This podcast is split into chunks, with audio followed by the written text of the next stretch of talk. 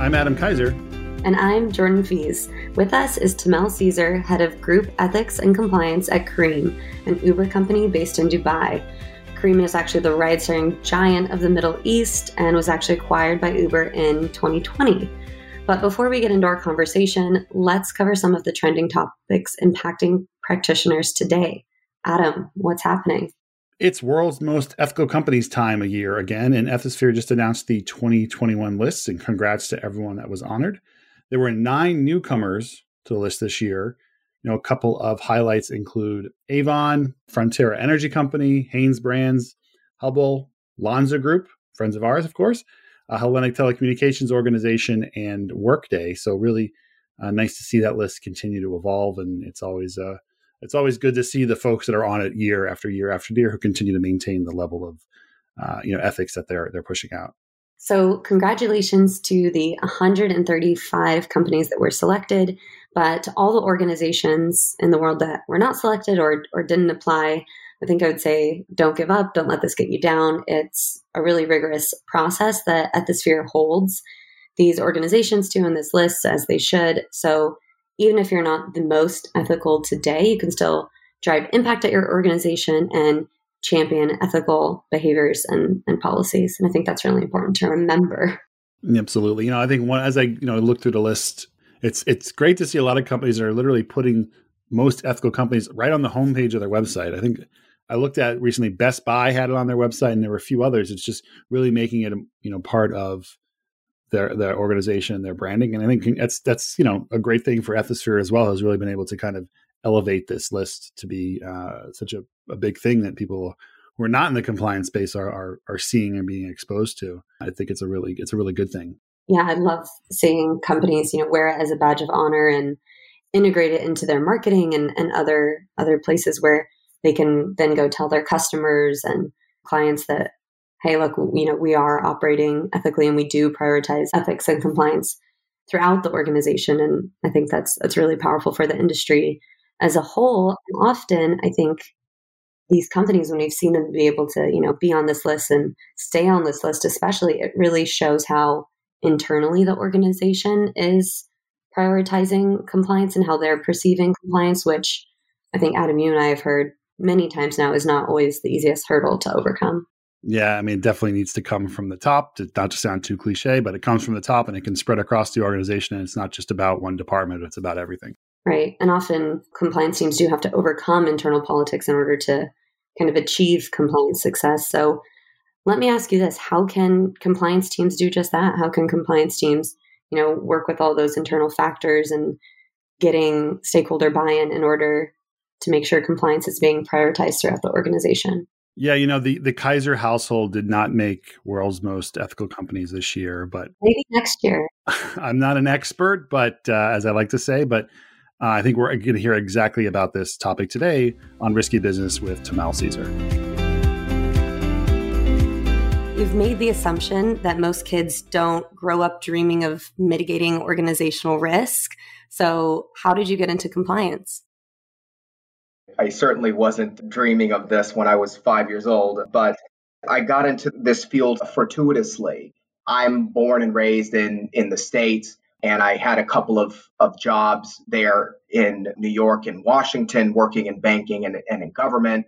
And I wanted to have a pivot internationally. So I found my way to the Emirates in Dubai and actually ended up working for a French oil and gas firm in the financial department, actually as a financial controller.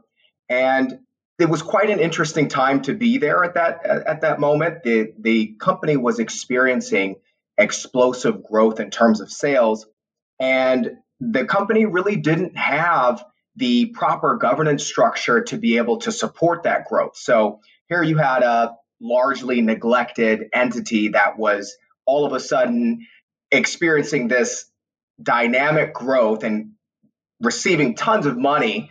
And there was no controls that the company had in place to really make sure that the money wasn't being siphoned off or, or misused or mishandled. So it was kind of like the case of being in the right place at the right time And I saw that there was an opening for me to pivot from financial control to a, a more broad control role. And so actually, I proposed to the managing director at the time to evolve my role and to look into that internal control for the company. And I would say 13 years later, it kind of speaks for itself. I, I, I started in that role as internal controller, and then I grew and, and developed in that firm, in that company, and took on various additional roles and responsibilities, eventually uh, ending up as the head of corporate governance, overseeing their Middle East, Northern and Eastern Africa, and Central Asian operations, and really enjoyed it and have been enjoying it for all of this time. So, going back to that explosive growth, that's definitely a good problem to have, but it sounds like you really you know, we're learning on the job, learning on the ground. Can you tell us a little bit about how that experience was for you? I really benefited from a phenomenal executive management team who were really supportive at the time. And they really understood the import of my role in securing the broader company's interests. And a lot of these guys I'm still in touch with to this day because we all understood what was required, but they were patient enough and supportive enough for, to really cultivate my career and allow me to grow as the entity grew I have a great deal of gratitude to to all of them for supporting me in that capacity. But it really incubated and laid the foundation for my perspective in compliance in general, which is how important and critical governance structures are to an effective compliance program. And not just the governance structure, but really the internal controls. If you really don't understand a company as well as the operations understands the company, then even the best compliance department is bound to miss the mark. It, really requires you getting your hands dirty, getting in the weeds, really understanding what's going on at an operational level. And I think that's what that opportunity really enabled me to get familiar with and understand really as, a, as an important pillar of, a, of an effective compliance program. And I think you hit on such a key point that management can be either super enabling and empowering and be a driver of production in your job or it can hinder that. So we always ask our guests to share an oh OSHIP moment. And we consider these career defining moments either because you can't believe you just figured it out, you were stuck on something and had that breakthrough, or things really just hit the fan and you can't believe that just happened. So tell us, what is your oh shit story? Anyone who's been in compliance long enough, I think, has been, you know, through some tough times. And I think that applies for everyone in the industry, no matter what level you are. If you're really doing your job well, at some point or another, you're going to get in an oh shit moment. And I think I, I certainly have a library of these moments, but maybe one that I can share with you is going back to your point earlier about when management can be both an advocate, as I experienced early on in my career, and then later on in my career, experienced the exact opposite, which is when uh, management is actually an adversary. And I use that word pointedly, and I do really mean that. There are times when management simply isn't signed off or sold in terms of what compliance is doing. And if you think about our remit in many ways, we are looked at as a cost center. We're looked at as an impediment to people's bonuses and business expanding. And so if management really doesn't have that incentive in some ways to listen to compliance, then they do look at you as an adversary, even if you are ultimately protecting the company and even the executives themselves from legal action or any legal sort of consequence. I once had an experience with a regional CEO who really was not sold on the program that we were putting together.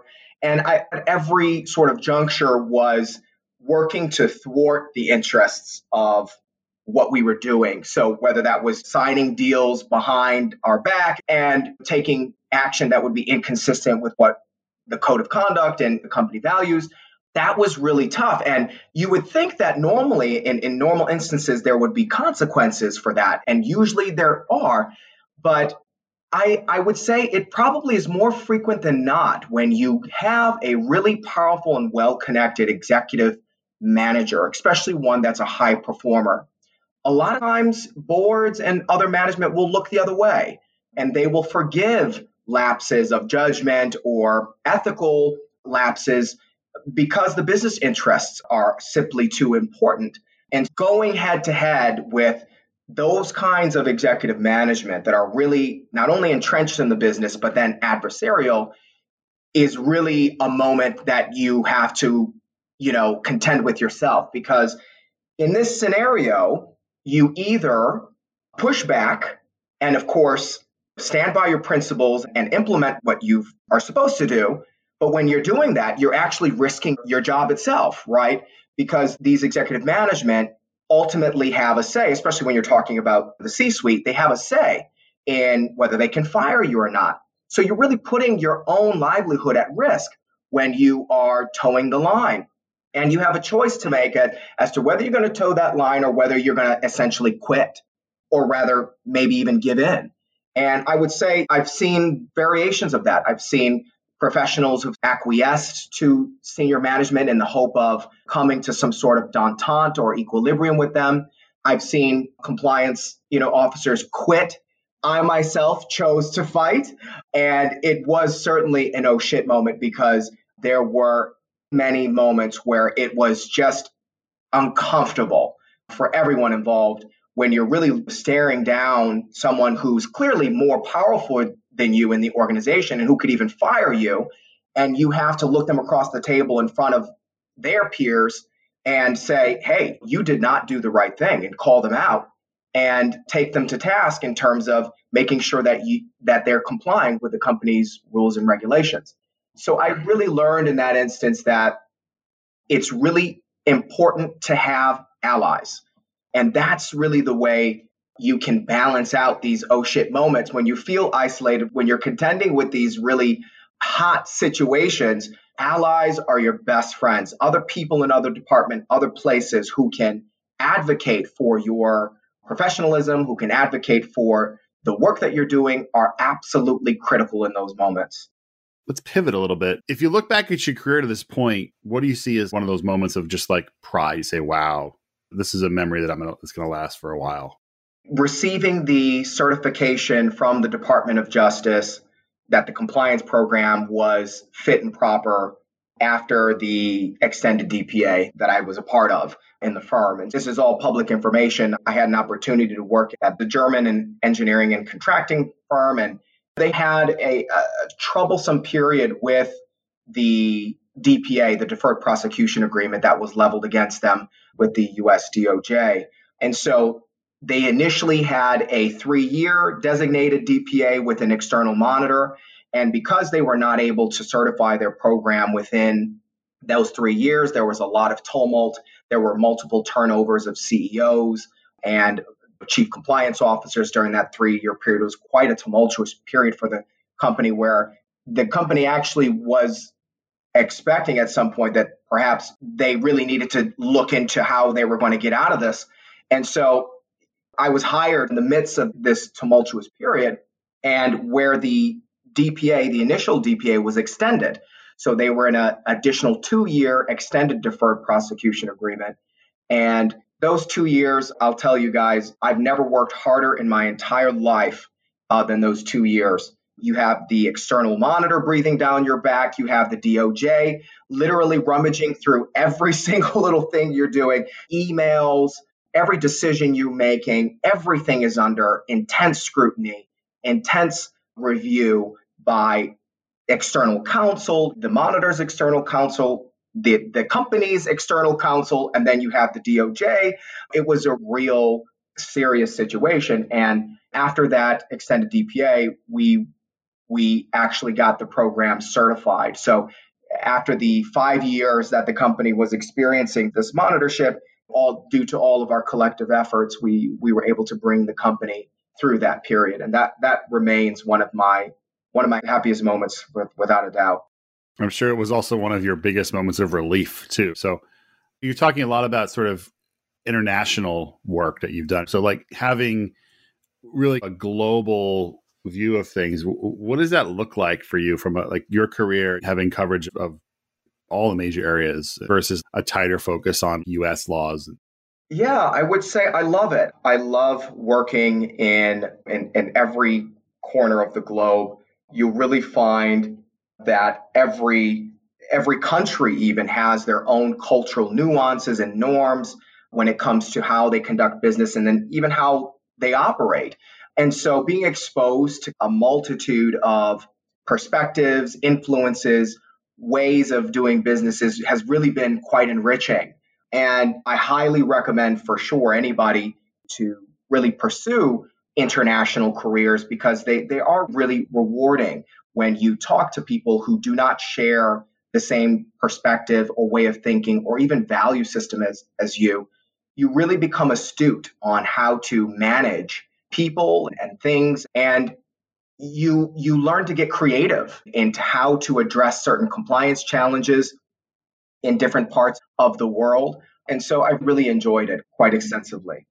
So Careem is really the rideshare giant of the middle east and you guys were acquired about a year ago by uh, a small outfit called uber. How has that process been and, and what are some of the things that were just major changes and maybe things that have stayed the same that's been really awesome. I've loved being in the tech industry. I've come from the oil and gas industry and the construction and engineering. So you're talking about really old industries. And then to pivot to the tech industry has been really a phenomenal and very fascinating opportunity for me. And they brought me on board pre acquisition to essentially build out their compliance department. And that was a really exciting time. I've got to do some really incredible stuff namely working on the acquisition itself and looking at the compliance on the acquisition itself. When Uber signed the asset purchase agreement to acquire Careem, and every M&A deal, that acquisition is subject to certain covenants and compliance provisions. And I was really in the midst of the details of that APA to really ensure that Careem didn't violate those those covenants and that what we stated reflected reality in terms of where the program was at and what we intended to do. That agreement really was quite a stressful period at that time because we had a distinct closing date and there was tons of work to do to get us over that hump. But it was phenomenal when we got the official notice that we had satisfied all of the requirements in the APA and that we could actually close that transaction.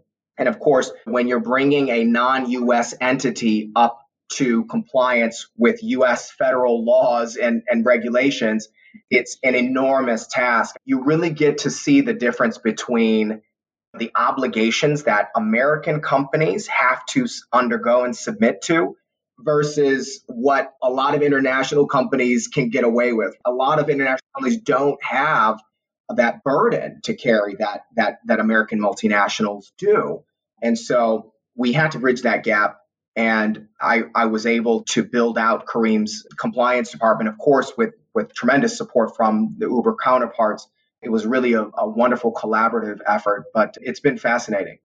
So, we spent most of our time so far talking about your career and the trials and tribulations that have happened there. But we'd like to, to pivot and talk about the future of compliance. So, are there any new initiatives or projects that you've taken on recently that you can tell us a little bit about?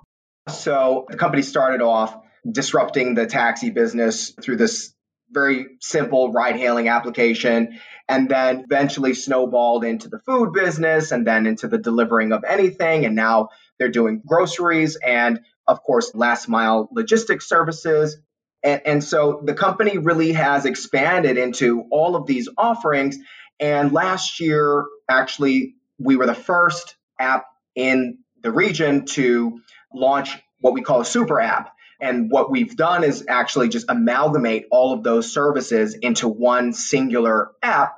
And now all of those services are not only available through that app, but now we've expanded on that super app to go into the e-payment space, which is allowing people to make transfers through the app, um, to be able to pay merchants through the app, to allow our captains to redeem, sorry, our cap, when I say captains, we call our drivers captains. That's an internal word we use. And it's really about dignifying the work of being a driver, right? It's not just a driver, it's a captain, someone who's really taking, you know, responsibility for people's welfare. But in any case, going into the payment space has been really fascinating because it's unprecedented in the region and it's allowed us to really target those populations that are perhaps underbanked or not banked at all. And then, of course, to leverage the efficiency of having all your services basically at the touch of your finger and being able to facilitate those services, including the payments of which all at the touch of your fingers. So that's been really fascinating to to witness and then to obviously take care of the compliance behind it, which is quite strenuous to say the least. Absolutely. Well, just amazes me that Careem and Uber just the persistency to break into new verticals and continue evolving. And I'm sure, yeah, that makes an interesting compliance situation for you. But I think that's exciting to be on the forefront of innovation for sure. Yeah, absolutely. So you are a GAN customer. And so we'd be remiss not to discuss technology at least a little bit. So, where do you think compliance officers should be focused today from a tech perspective? What are you thinking about? I fully endorse your shameless plug because when I was tasked with building the compliance department at Careem, I had a carte blanche, so to speak, total greenfield. And I had learned in my previous environments how messy compliance can be when in the entrenched systems and these archaic old systems of these companies get in the way of compliance doing its job. So many companies have all these different tech systems. They've got SAP, they've got Oracle, they've got these random softwares. None of them speak to each other. They're owned by different departments. It's all over the place. And so one of the most important and critical things I wanted to do was make sure I could centralize that. And you guys allowed me to do everything that I wanted to do under one umbrella. So it's a one stop shop, like our super app. you can do everything compliance related in one single location. And that really uh, was what I wanted to bring to the company. It's a technological company that moves fast, like you were talking about, Jordan. You need a compliance department that works with that. You can't have a cumbersome department that's taking ages to you know get through basic you know due diligence or conflicts reviews or whatever it may be and that technology really allowed us and enabled us to facilitate and to cover all of our risks but to do it in a way that's really efficient effective and user friendly we've gotten really uh, great feedback from our colleagues that it's very efficient and effective for them to just couple clicks get things done so I really think that centralization and in the use of technology is not only the future for compliance, but it's really a necessity in this world that's really rapidly evolving, especially in the wake of COVID. And if I may add, the ability to create analytics and then, you know, what I would see developing at a later stage, leveraging AI to, you know, give smart feedback is really where I think compliance is going to be taking the next evolution and the next step is when you can you know leverage those analytics really have that clear feedback about the performance of your compliance department and then you know leverage that in a way that really is effective and meets the needs of the business. And, and, and that's where i see you guys are certainly a, a, partner in and where i think the compliance industry as a whole should and, and needs to go i guess focusing in on the compliance industry as a whole what do you think we're doing right or wrong as an industry on the technological front, I think there's a lot of room for improvement, but I do see a lot of companies adopting these sort of technological platforms to to help increase the uh, effectiveness of their programs. But I think it, in terms of what's wrong as the industry in a whole, I think is more fundamental, which is the very governance of compliance itself. I actually read an article or a, a survey rather released by the Association of Corporate Counsels in their 2021 CLO survey, they polled around a thousand or so chief legal officers, and of across that entire group of respondents, 74% said compliance reports into legal. For me, that was a staggering and alarming figure. And as someone who's obviously been in that situation throughout multiple companies, certainly I understand what that is. But the reason why it alarms me is because compliance really needs to have its independence. I'm a really strong advocate for that. And many, of course, argue that compliance ultimately has legal implication and finds much, much of its basis in legal doctrine or regulatory frameworks. But that really misses the mark because something can be legal, but not compliant. And the ethos of the program often gets couched too much within a legal framework without paying respect and homage to the values side of the program, which gets missed. And the import of what compliance conveys and is seeking to do at a cultural level, at a decision making level, at an influential level, at a governance level, often gets overshadowed by the legal interests and the legal side of things, which I think is a real big miss. So we've seen this explosive proliferation of compliance professionals and departments all over the world. Yet, even in spite of this, and though it's a great thing, corruption seems to be more endemic than ever. And every single day, there's yet another corporate scandal that's of epic proportions and, and that surprises everyone. And I think it's because compliance is not having the visibility at the board level and at the executive management level that it really deserves. So I'm a really strong advocate for the independence of compliance. And I think that's a real big miss for the industry. What I'm hearing is it sounds like you're really frustrated with the governance and politics that are playing out all too often in compliance. Absolutely. Compliance, we're involved in everyone's business, right? We make everyone's business our business to our detriment and to our benefit. And that means we're in the center of everything. And so everybody has a say, everyone has a view, and compliance is exposed to a lot. The best thing that we can do is empower the compliance organizations with the hierarchical structure that really insulates them to the best of our ability from any operational department.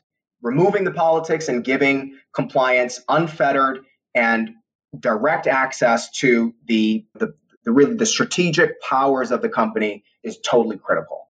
I think ultimately will yield better results for for the organization. So we always talk about the importance of the code of conduct.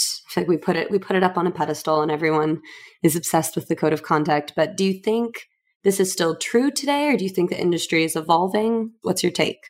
The code of conduct is obviously the bedrock of compliance and it's something that we take a lot of pride in as compliance professionals in creating, crafting, and ensuring that the company's sort of values and ethos is really reverberating through the code. But if you're really honest about it, and if you talk to, at least in my experience, if you talk to operational people, they maybe read the code once, twice, if at best. It's really not something that's top of mind for people, for employees. And so I think there's an overemphasis on the importance and the role of the code. It's absolutely important and necessary. You know, it's kind of like the constitution of a company, right? You need to have that. And it, it embeds and solidifies in writing what is right and wrong. But when that's all you do as a compliance pro- program is refer to the code in abstract and principles in abstract, you lose the focus of where the corruption is actually happening, which is in the weaknesses of governance, in the weaknesses of controls, in the lack of segregation of duties that is occurring. And so the more nitty gritty operational things get lost when we just simply couch everything compliance under this umbrella of the code and we think that the code is going to somehow translate directly to ethical behavior. It just doesn't happen. And so we need to be serious about what that means and the implications of that and that means getting down into the details, getting down into the weeds with the operations people, and putting in a system that is really that brings about transparency and accountability at every level and layer of the organization. All right. So, as we're coming to the end of our program today, what kind of piece of advice would you give to somebody who, who may actually be interested in getting into compliance or have industry peers that might be looking to do uh, a kind of pivot or change into that? Yeah, I would say first, come on board. Compliance is a is an incredibly rewarding industry to be a part of. It, brings you a, a sense of joy and satisfaction knowing that through the sort of capitalistic corporate structure and those powers that be, you're really bringing a sense of ethics and morality, if you will, to the whole context of business and, and giving justice to what's right at a really important level. But if I would say for those who are already in the compliance field, one piece of advice I would have is to actually seek out opportunities where companies are under a DPA, a deferred prosecution agreement. And I say that because it's easy to do compliance in an organization when there's really no one breathing down your back or no one ripping up everything that you're doing or looking into every decision that you're making. It's a whole nother experience when your work and everything that you're doing is under intense scrutiny and pressure. And when you even carry legal liability as an individual for the actions you take and the statements that you make, you only really get to understand what it's like at a real sense when you are put in that situation. We are the boxers, and you want to step into the boxing ring so that you can really experience what it's like to be in the ring and to be in those situations where there's a lot of pressure and, and duress.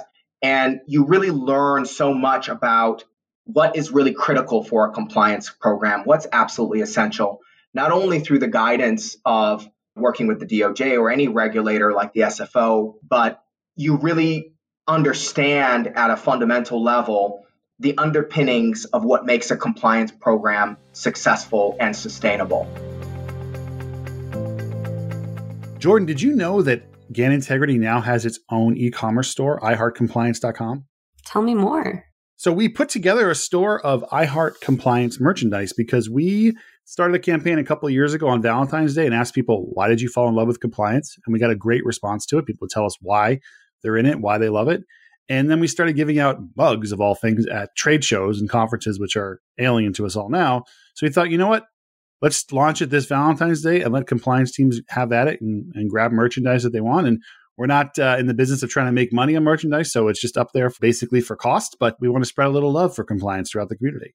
Yeah, I think, you know, it really is a destination for compliance professionals who are proud that they're in the compliance and ethics field and, and really love compliance and want want to put that on the, a shirt, a mug, a notebook, and really tell the world how much they love compliance. Also, a great gift or little incentive for compliance teams, although we can't be together in person right now.